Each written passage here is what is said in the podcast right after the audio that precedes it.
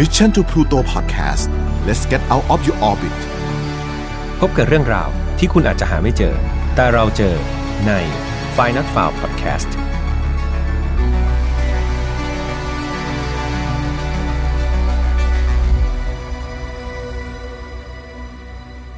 สวัสดีครับ ยินดีต้อนรับนะครับ เข้าสู่ Final f i l e Podcast ซีซั่นที่ 2 วันนี้คุณอยู่กับผมแฮมทัชพลเช่นเคยครับ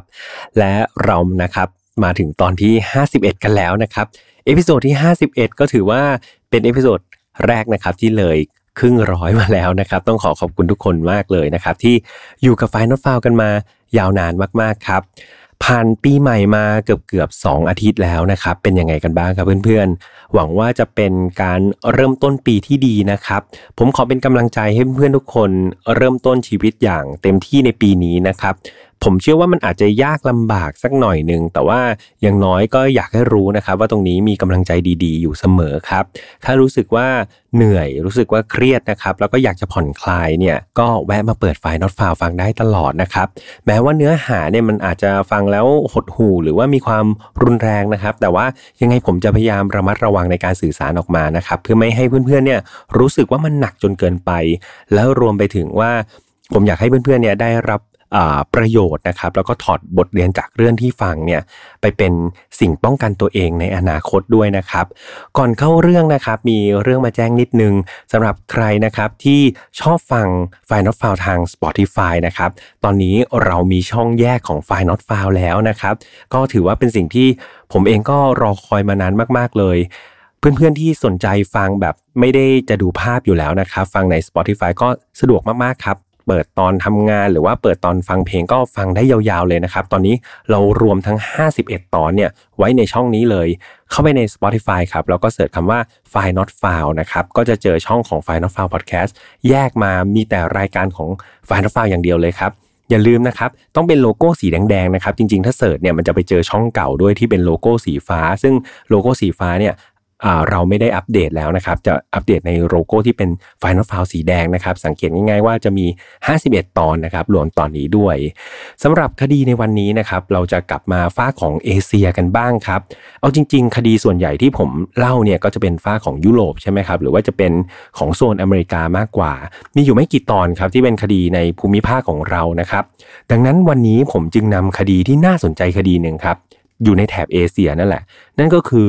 ประเทศมหาอำนาจอย่างประเทศจีนนั่นเองครับและก่อนที่จะเล่านะครับก็ต้องเตือนเพื่อนๆทุกครั้งเหมือนเดิมนะครับว่าไฟล์น็อตฟาวของเราครับไม่สนับสนุนความรุนแรงทุกประเภทครับน้องๆที่อายุต่ำกว่า 18 ปีนะครับก็อยากให้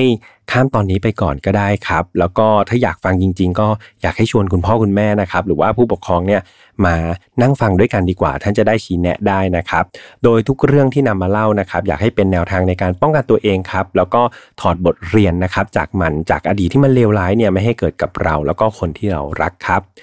เรื่องราวนี้ครับเกิดขึ้นที่หมู่บ้านหนานเหมินครับมันอยู่ใกล้ๆกับเมืองคุนหมิงนะครับมณฑลยูนานนะครับหรือว่าหลายๆคนเนี่ยอาจจะออกเสียงว่าหยุนหนานเนาะซึ่งเป็นมณฑลหนึ่งของสาธารณรัฐประชาชนจีนครับโดยต้องย้อนกลับไปในเช้าวันที่ 25 เมษายนครับปีพุทธศักราช 2555 ครับ มีเด็กหนุ่มคนหนึ่ง เขาชื่อว่าฮันเหยาครับ คือคุณฮันเหยาเนี่ยเขาเป็นคนงานก่อสร้างครับ แล้วก็เช้าวันนั้นเนี่ยเขาก็กำลังเดินทางไปที่เขตก่อสร้างครับ เพื่อทำงานตามปกติครับ แล้วเขาก็ไม่ได้เดินไปคนเดียวนะเขาไปกับเพื่อนเขาครับ ก็กำลังเดินไปทำงานด้วยกัน แต่บังเอิญครับฮันเหยาเนี่ยเขาเกิดนึกได้ว่า เอ๊ะ เหมือนเขาลืมอะไรบางอย่างไว้ที่บ้านของเขาครับฮันเหยาก็เลยบอกเพื่อนๆว่า โอเค พวกนายไปก่อนเลย เดี๋ยวฉันจะย้อนกลับไปเอาของที่บ้านก่อน แล้วค่อยตามกลับไปทำงานด้วยนะครับ แต่ปรากฏว่าหลังจากนั้นครับ ไม่มีใครได้เห็นตัวฮันเหยาอีกเลยครับ เมื่อฮันเหยาหายตัวไปอย่างผิดสังเกตเนี่ยทั้งเพื่อนร่วมงานนะครับ แล้วก็ครอบครัวของเขาเนี่ยก็พยายามที่จะออกตามหาฮันเหยาครับ มีการโทรเข้าโทรศัพท์มือถือของฮันเหยา แต่มันก็ไม่มีสัญญาณตอบรับจากมือถือมาเลยครับ คือลักษณะมันคล้ายๆ กับว่าเครื่องของฮันเหยาเนี่ยมันถูกปิดเอาไว้ครับ นั่นมันยิ่งสร้างความวิตกกังวลให้กับครอบครัวมากๆครับ โดยเฉพาะคนที่เป็นคุณพ่อคุณแม่ของฮันนะครับ คือเขาก็รู้สึกว่าโดยปกติแล้วเนี่ยฮันเหยาเป็นเด็กที่ไปไหนมาไหนเนี่ยก็จะต้องบอกที่บ้านก่อนเสมอครับ เขาก็เป็นเด็กที่ค่อนข้างที่จะเป็นเด็กรักดีทีเดียวนะครับ เอาการเอางานแล้วก็มีความรับผิดชอบมากๆ ดังนั้นการที่อยู่ๆเขาหายตัวไปนะครับ แถมยังปิดโทรศัพท์มือถือด้วยเนี่ย มันดูไม่ใช่วิสัยปกติของฮันเหยาเลยนะครับ ดังนั้นที่บ้านก็เลยรู้สึกว่ามันน่ากังวลแล้วก็มันมีอะไรแปลกๆแล้วแหละนอกเหนือจากเรื่องนี้ครับ เหตุการณ์คนหายในหยุนหนานเนี่ยก็ต้องบอกว่า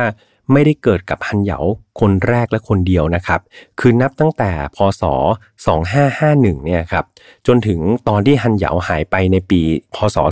2555 เนี่ย ก็เรียกว่าช่วงเวลาอยู่คาบเกี่ยวประมาณ 4-5 ปี เนี่ย ที่หมู่บ้านหนานเหมือนนะครับ หมู่บ้านเนี้ยได้เกิดเหตุที่เด็กวัยรุ่นชายนะครับ อายุตั้งแต่ 12 ถึง 22 ปี เนี่ย เขาค่อยๆ ทยอยหายตัวไปอย่างไร้ร่องรอยครับ ลักษณะเดียวกันกับฮันเหยานี่เลย ซึ่งนับรวมๆ แล้วนะครับ มีเด็กผู้ชายหายแบบเนี้ยเด็กวัยรุ่นหายแบบเนี้ยมากกว่า 10 คนเลยทีเดียว และทุกคนครับก็กลัวว่าฮันเหยาก็คือเหยื่ออีกรายหนึ่งหรือเปล่า หรืออาจจะเป็นรายล่าสุดของเหตุการณ์นี้ด้วยนะครับ นั่นมันทำให้พ่อแม่ของเขาครับรวมไปถึงเพื่อนๆของเขาทุกคนเนี่ยพยายามที่จะออกตามหาตัวฮันเหยากันอย่างหนักเลยครับ หลายๆ คนอาจจะสงสัยว่า เอา้าแล้ว เนี่ยเด็กหายไปทำไมไม่แจ้งตำรวจล่ะใช่ไหมครับ เอาจริง ๆ ครอบครัวของฮันเหยาครับได้เข้าไปแจ้งความกับสถานีตำรวจในพื้นที่แล้วนะครับ โดยเจ้าหน้าที่ตำรวจเนี่ยเขาได้ปฏิเสธครับที่จะทำการสืบสวนเรื่องนี้ครับ โดยเขาให้เหตุผลว่ามันไม่มีหลักฐานครับ หรือว่าไม่มีร่องรอยอะไรเลย ที่บอกว่าฮันเหยาเนี่ยถูกลักพาตัวไป หรือว่าถูกทำร้ายร่างกาย หรือแม้แต่ถูกฆาตกรรมครับ ด้วยเหตุนี้ครับ ครอบครัวแล้วก็เพื่อนๆเนี่ยก็เลยต้องลงมือทำการสืบค้น แล้วก็ตามตัวฮันเหยากันเองนะครับคือทำกันเองไม่มีตำรวจนะครับ พวกเขาได้ทำการทำใบติดประกาศนะครับ ตามหาตัวฮันเหยาเนี่ยไปทั่วเมืองเลยครับ เผื่อถ้าเกิดใครเนี่ยเห็นใบประกาศเข้าเนาะแล้วก็รู้แหล่งข้อมูลครับหรือว่าทราบเบาะแสอะไรบางอย่างเพิ่มเติมก็สามารถที่จะมาบอกทางครอบครัวหรือเพื่อนๆได้ครับ นอกจากนี้ครับพวกเขายังได้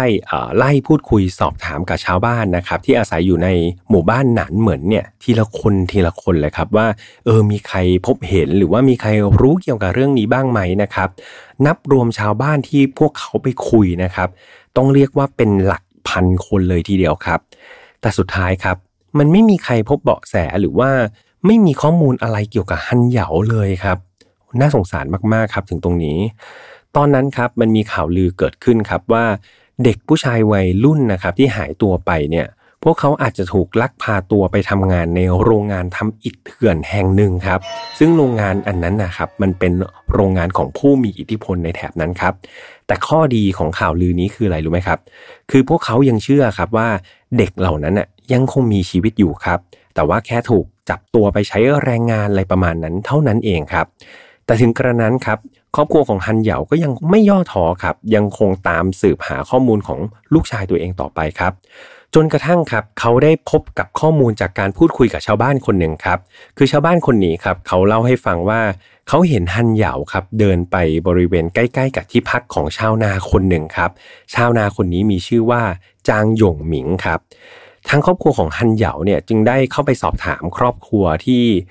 มีวัยรุ่นชายเนี่ยหายตัวไปเหมือนกับฮันเหยานี่ยแหละ ปรากฏว่ามีวัยรุ่นชายประมาณ 8 คนเลยทีเดียวครับ ที่พบเห็นนะครับก่อนที่จะหายตัวไปเนี่ยอยู่ในพื้นที่ใกล้เคียงกันหมดเลยครับ ก็คือแถวแถวที่พักของคุณจางย่งหมิงนั่นเองนะครับด้วยเหตุเนี้ย ทำให้จางย่งหมิงเนี่ยกลายเป็นบุคคลที่น่าสงสัยทีเดียวครับ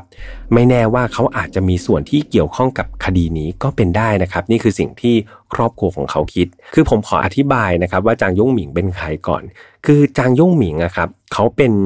คนที่มีอายุถึง 56 ปีแล้วนะครับ ก็ค่อนข้างอายุเยอะแล้วแหละ แล้วก็มีอาชีพเป็นชาวนานะครับ คือบุคลิกภายนอกของจางย่งหมิงเนี่ย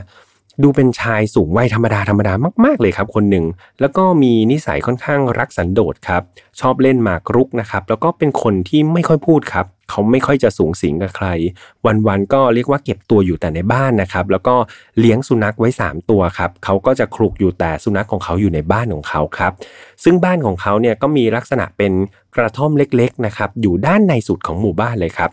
คือจะว่าไปดูๆแล้วนะครับ ก่อนหน้าที่จะได้ข้อมูลนี้มาเนี่ย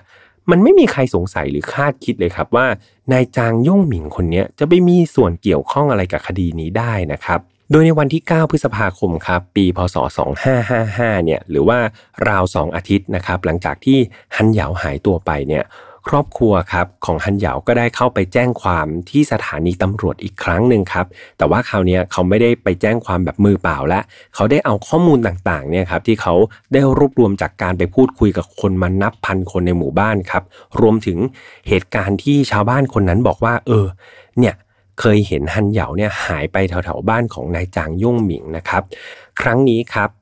คดีของฮันเหยาเนี่ยก็เรียกว่า เป็นที่พูดถึงนะครับแล้วก็เป็นกระแสให้สื่อมวลชนเนี่ยเขามาขุดคุยเกี่ยวกับคดีคนหายในหมู่บ้านเนี่ยเยอะเอามากๆเลยครับ มีการลงพื้นที่ทำข่าวครับ กลายเป็นข่าวใหญ่ แล้วก็มีคนสนใจไปทั่วประเทศเลยครับ จนกระทั่งกระทรวงนะครับ มั่นคงแห่งชาติของประเทศจีนครับ ต้องมีการสั่งลงโทษเจ้าหน้าที่ตำรวจในพื้นที่ถึง 12 คนครับ จากโทษฐานการละเลยหน้าที่ในการสืบค้นคดีนี้ครับ แถมมีการไล่นายตำรวจระดับผู้บังคับบัญชา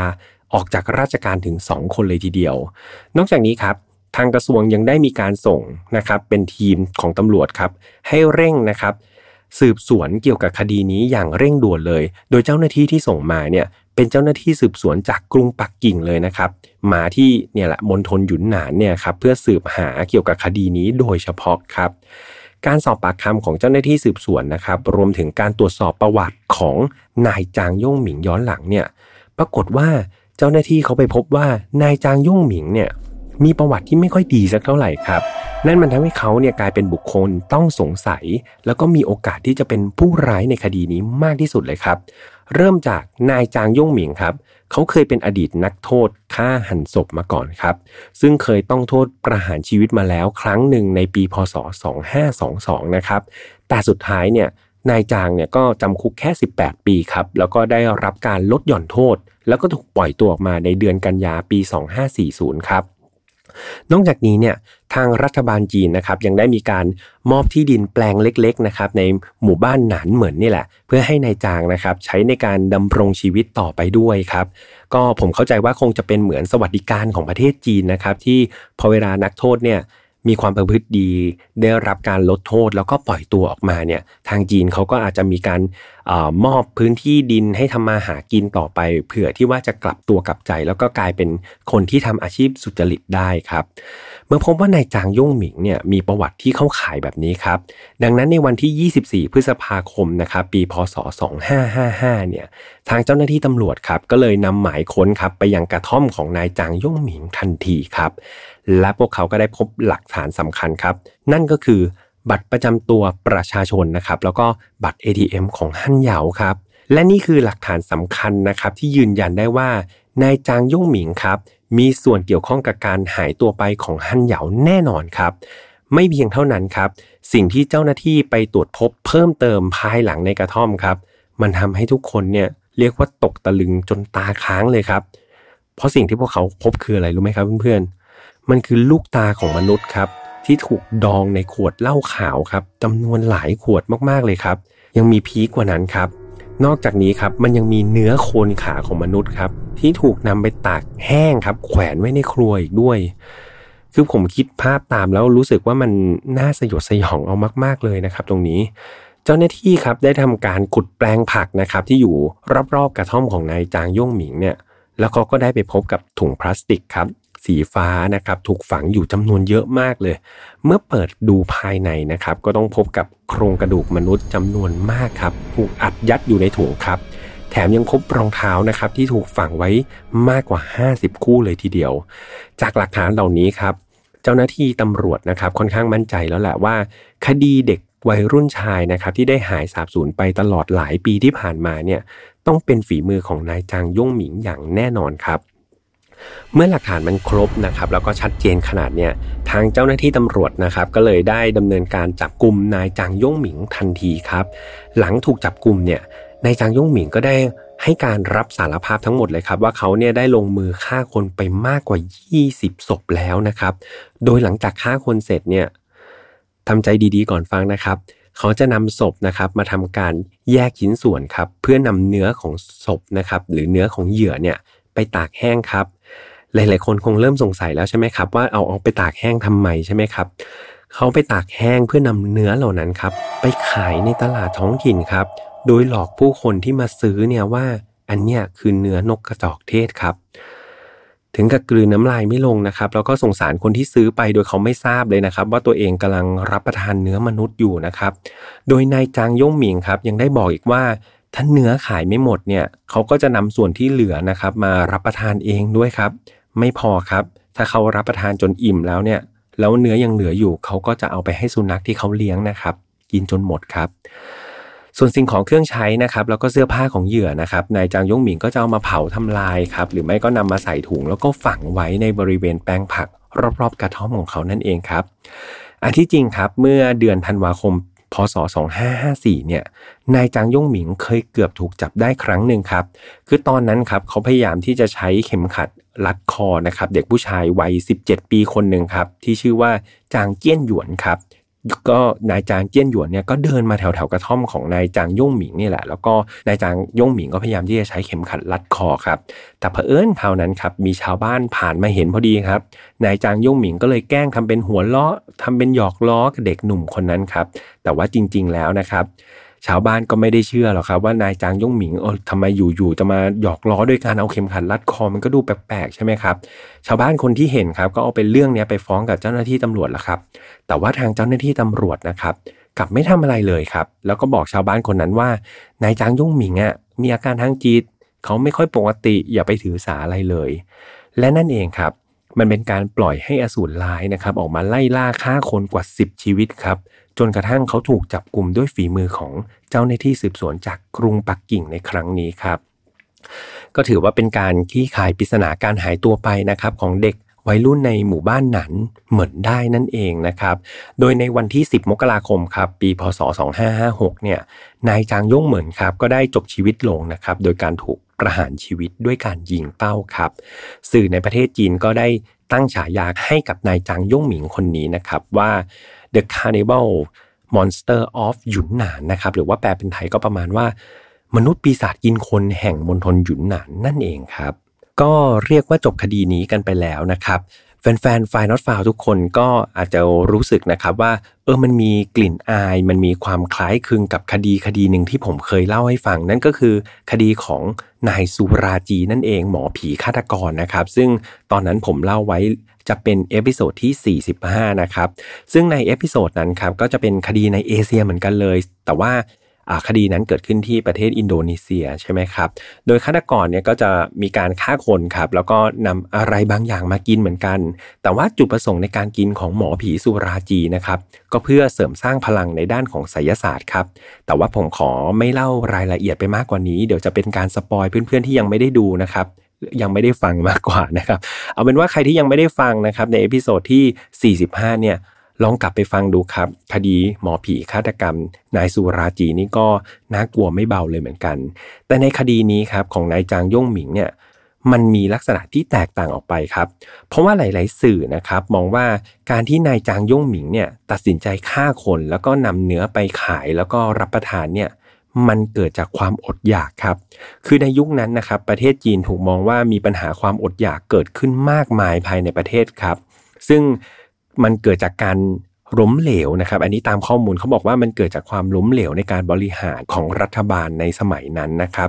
คือในตอนนั้นนะครับมันมีคดีที่คนจีนเนี่ยฆ่าคนฆ่ากันเองนะครับ เพื่อนำเนื้อครับเนื้อมนุษย์เนี่ยมารับประทานนะครับอยู่หลายคดีเลย ซึ่งมันก็จะกระจายอยู่ตามหลาย ๆถิ่นทุรกันดารนะครับของประเทศจีนก็อยู่ในหลาย ๆ เมืองนะครับที่มันเกิดขึ้น ส่วนมณฑลหยุนหนานเองเนี่ยก็เป็นมณฑลที่ ถ้าจะว่าไปตามภูมิศาสตร์เนี่ยเขาก็จะติดกับชายแดนทางด้านใต้ของประเทศครับ ซึ่งถูกมองว่าเป็นเมืองที่ค่อนข้างที่จะยากจนนิดหนึ่งครับ แล้วก็เป็นเมืองที่ค่อนข้างล้าหลังอยู่นะครับทำให้ชาวบ้านหลาย ๆ คนเนี่ยค่อนข้างอดอยากครับแล้วก็พยายามที่จะดิ้นรนนะครับ เพื่อให้ตัวเองเนี่ยอยู่รอดได้ แต่อย่างไรก็ดีครับ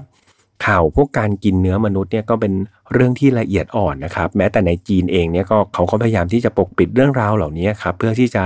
รักษาภาพลักษณ์ของประเทศเอาไว้ครับทำให้คดีที่หามาได้เนี่ยมันก็อาจจะมีข้อมูลที่ไม่ได้มีมากนักนะครับ จากเรื่องนี้เนี่ยเราจะเห็นได้ว่ามนุษย์ทุกคนนะครับมันมีความพยายามอย่างยิ่งยวดเลยครับ ที่จะเอาตัวเองอยู่รอดให้ได้นะครับ ผมเชื่อว่าคนเราเนี่ยมันมีสัญชาตญาณนะครับในการเอาชีวิตรอดเสมอครับ แล้วก็ความจนเนี่ยมันเป็นเรื่องที่น่ากลัวจริง ๆ ครับ มันน่ากลัวมากๆครับ ใครๆก็กลัวความจน กลัวความอดอยากครับ แต่อย่างหนึ่งที่ผมอยากจะฝากไว้นะครับ คือไม่ว่าเราจะยากจนหรือว่าลำบากแค่ไหนเนี่ย ผมไม่อยากให้เราทิ้งความเป็นมนุษย์ของเราไปครับ คือเราไม่จำเป็นจะต้องไปเอารัดเอาเปรียบผู้อื่น เพื่อให้ตัวเราเองรอดเลยครับ เพราะว่าผมเชื่อว่ามนุษย์ทุกคนนะครับ มีชีวิตมีจิตใจ มีความรู้สึกเฉกเช่นเดียวกันครับ คนที่เราไปเอาเปรียบเขาเขาก็มีความรู้สึกเหมือนกัน เขาก็คงไม่อยากให้ใครมาเอาเปรียบเหมือนกัน พวกเขาก็ต้องการที่จะอยู่รอดเหมือนกันนะครับ อยากจะใช้ชีวิตไม่ต่างไปจากเราเลยครับ และสิ่งหนึ่งครับที่ผมเชื่อเสมอในความเป็นมนุษย์ก็คือ มนุษย์เรามีมันสมองครับในการแก้ปัญหา รวมถึงมนุษย์เราเนี่ยเป็นสิ่งมีชีวิตที่สามารถช่วยเหลือกันและกันได้ครับ หากเราเปลี่ยนนะครับจากการเอาเปรียบผู้อื่นเนี่ยมาร่วมกันช่วยกันคิด ช่วยกันแก้ปัญหานะครับผมเชื่อว่าผลลัพธ์มันน่าจะออกมาดีกว่าการไปเอาเปรียบคนอื่นแน่ๆครับ ยังไงผมขอเอาใจช่วยเพื่อนๆทุกคนนะครับ เป็นกำลังใจทุกคนครับ ขอให้ทุกคนเนี่ยห่างไกลจากความยากลำบากนะครับ แล้วก็จงเข้มแข็งนะครับในการใช้ชีวิตบนพื้นฐานของความดีกันด้วยนะครับ เอาใจช่วยจริง ๆ ครับ เข้าใจว่าตอนนี้หลายๆคนอาจจะอยู่ในสภาวะที่ค่อนข้างเครียดนะครับ จบกันไปแล้วครับ คดีนี้แล้วก็ปิดท้ายด้วยข้อคิดที่ผมนำมาฝากเพื่อนๆนะครับสำหรับใครที่ชื่นชอบ File Not Found นะครับ ตอนนี้รอฟังกันได้ทุกวันอังคารนะครับ ทางช่องของ Mission to Pluto ครับ feedback กันได้ทุกช่องทางเหมือนเดิมครับ ไม่ว่าจะเป็น YouTube Spotify SoundCloud Podbean Apple Podcast นะครับ แล้วก็เรามีแฟนเพจด้วยนะครับ อย่างที่ย้ำทุกครั้งว่าในนั้นมีคอนเทนต์ดีๆ อยากให้เพื่อนๆเนี่ยเข้าไปกดไลค์นะครับ แล้วก็ลองอ่านกันดู ที่สำคัญครับ เรามีไฟ Not Found Family ครับ ตอนนี้กลุ่มเราณวันที่ผมอัดเนี่ยมีอยู่ 4,000 กว่าคนแล้วนะครับ โอ้โหจำได้ว่าวันแรกที่ที่เริ่มเปิดกลุ่มนะครับ มีอยู่ร้อยกว่าคนเอง กลุ่มเราโต ขึ้นเยอะมากๆครับ ในนั้นก็จะมีทั้งเรื่องสาระนะครับ แล้วก็บางครั้งผมก็จะไปโพสอะไรที่แบบเป็นแนวเบาสมองมั่งนะครับ เพื่อให้รู้สึกว่าเออเราก็อยู่ใกล้ชิดกันเนาะไม่ไม่เป็นเพื่อนกันคนหนึ่งครับไม่ได้อยากให้รู้สึกว่าเราอยู่ห่างไกลกัน แล้วก็ฝากไว้เหมือนเดิมนะครับ ช่องทางใหม่ล่าสุดเลยของ f i n a l f i l e ก็คือ f i n a l f i l e บน Spotify แบบเป็นช่องแยกโลโก้สีแดงๆนะครับย้ำโลโก้สีแดงๆ ฝากไปฟังกันด้วยสำหรับใครที่เป็นแฟนๆของ Spotify นะครับสำหรับวันนี้คงต้องลากันไปก่อนแล้วนะครับ แล้วเดี๋ยวเจอกันใหม่วันอังคารหน้าขอให้ทุกคนดูแลตัวเองดีๆครับ ไว้เจอกันสวัสดีครับ Mission to Pluto Podcast let's get out of your orbit พบกับเรื่องราวที่คุณอาจจะหาไม่เจอ แต่เราเจอใน f i n a l f i l e Podcast